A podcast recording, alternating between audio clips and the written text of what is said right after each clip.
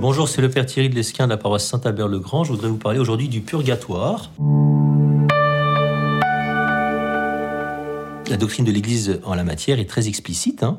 Je peux vous citer le catéchisme de l'Église catholique numéro 1030 et 31. Ceux qui meurent dans la grâce et l'amitié de Dieu, mais imparfaitement purifiés, bien qu'assurés de leur salut éternel, souffrent après leur mort une purification afin d'obtenir la sainteté nécessaire pour entrer dans la gloire du ciel. Et numéro 1031, l'Église appelle purgatoire cette purification finale des élus qui est tout à fait distincte du châtiment des damnés. On peut entendre dire parfois euh, l'objection protestante selon laquelle cette doctrine ne vient pas de l'écriture. Alors, c'est pas tout à fait exact quand même. Hein. Je vous cite le livre des Maccabées, le deuxième livre des Maccabées au chapitre 12, hein, où Judas, Judas, Maccabée fait faire un, sacrifice expiatoire pour les morts afin qu'ils soient délivrés de leurs péchés. Hein, ce qui suppose qu'il y a une purification possible après la mort. Et Jésus lui-même semble rejoindre cette idée dans l'Évangile quand il dit que si quelqu'un parle blasphème contre l'Esprit Saint, cela ne lui sera pas pardonné ni en ce monde-ci, ni dans le monde à venir. ce qui laisse penser qu'il y a un pardon possible dans le monde à venir. Qu'est-ce qu'il y a derrière cette doctrine catholique du purgatoire? Alors, comme le disait euh, Benoît XVI dans, dans son encyclique euh, Spécial Vie, au numéro 44, la grâce n'exclut pas la justice, voyez, elle ne change pas le tort en droit. C'est pas une sorte d'éponge qui efface tout, hein, de sorte que tout ce qui s'est fait sur la terre finit par euh, avoir toujours la même valeur. Après la mort, le, choix de vie fait par l'homme devient définitif, sa vie est devant le juge, dit encore le même pape Benoît XVI. Alors à ma connaissance, le document magistériel conséquent le plus récent qui traite de cette question, hein, c'est cette encyclique-là qui date de novembre 2007.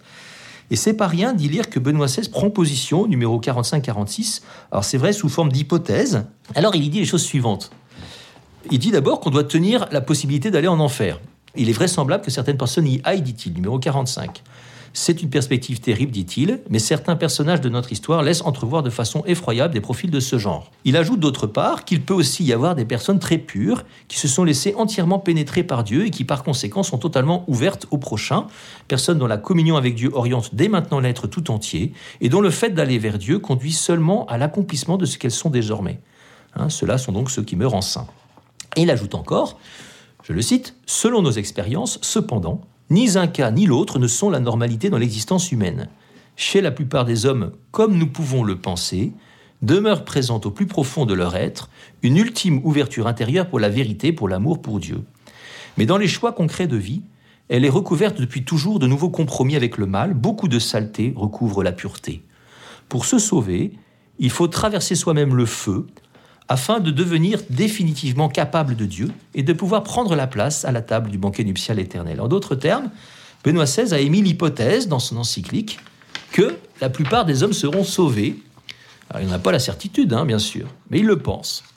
Et il pense aussi que la plupart d'entre eux vont au purgatoire, hein, dans l'espérance qu'ils seront peu allés en enfer, convaincus aussi qu'il n'y en a pas beaucoup qui meurent enceints.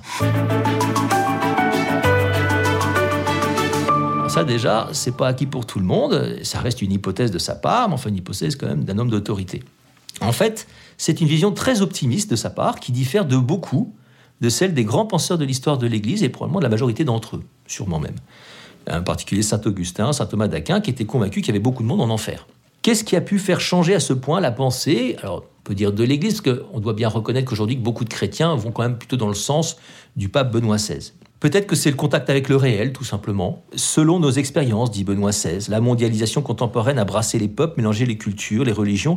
Il nous paraît un peu difficile de ne pas espérer le salut de notre voisin de palier qui ne croit pas au Christ et qui est quand même un peu sympathique. Il ne s'agit pas pour autant de passer à une vision de salut automatique, euh, à laquelle euh, certains sont clairement passés, qui n'accorderait pas de valeur à la liberté humaine et donc aucun mérite à nos choix en ce monde. J'aime bien la figure de Jacques Fesch. Si vous ne le connaissez pas, il a été guillotiné le 1er octobre 1957 après avoir euh, tué un, policier à la prison de la Santé, près de ma paroisse.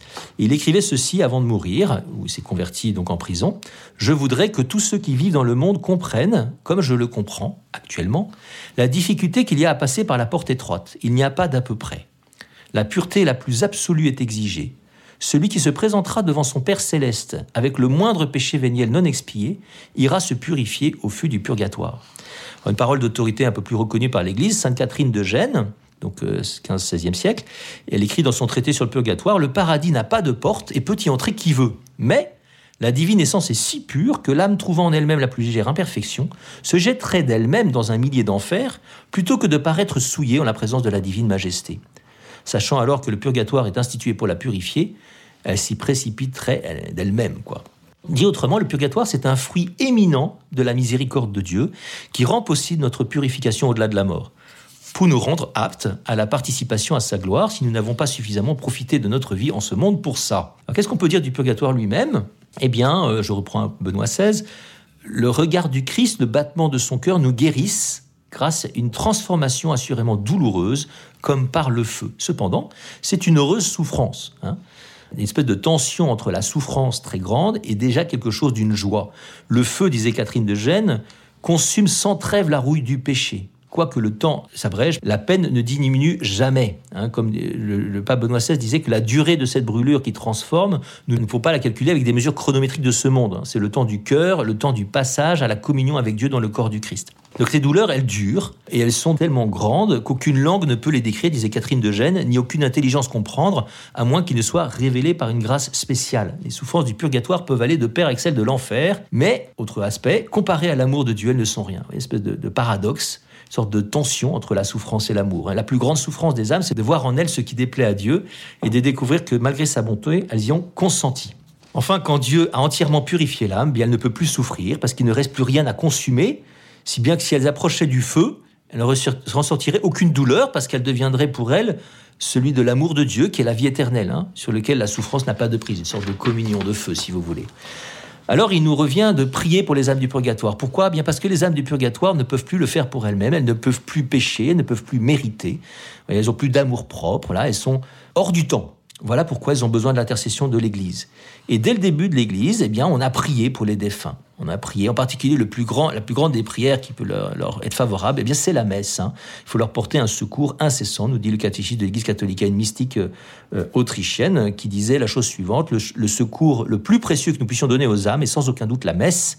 Si l'on savait quel est le prix d'une seule messe pour l'éternité, les églises seraient pleines même les jours de semaine. Un acte de charité que de célébrer des messes pour les défunts. Alors je termine par un petit témoignage de Thérèse d'Avila, j'ai plus beaucoup le temps, qui, a vu beaucoup de personnes après leur mort. Une religieuse mourut à l'âge de 18 ans, dit-elle. 18 ou 20 ans. Elle avait toujours été malade et s'était montrée constamment une grande servante de Dieu, zélée pour le cœur et très vertueuse. J'étais persuadé qu'après tant de mots, elle, avait plus de mérite qu'il ne fallait pour éviter le purgatoire. Cependant, tandis que j'assistais aux heures et avant que l'enterrement ait lieu, c'est-à-dire quatre heures environ après sa mort, je la vis sortir des profondeurs de la terre à son côté droit et s'en aller vers le ciel.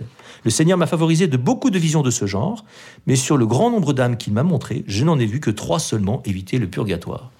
Voilà, alors il faut quand même devenir saint, mais enfin, il y a peut-être un peu de boulot. Bon courage. Merci, Père Thierry Lesquin. Je le rappelle, vous êtes le curé de la paroisse Saint-Albert-le-Grand à Paris.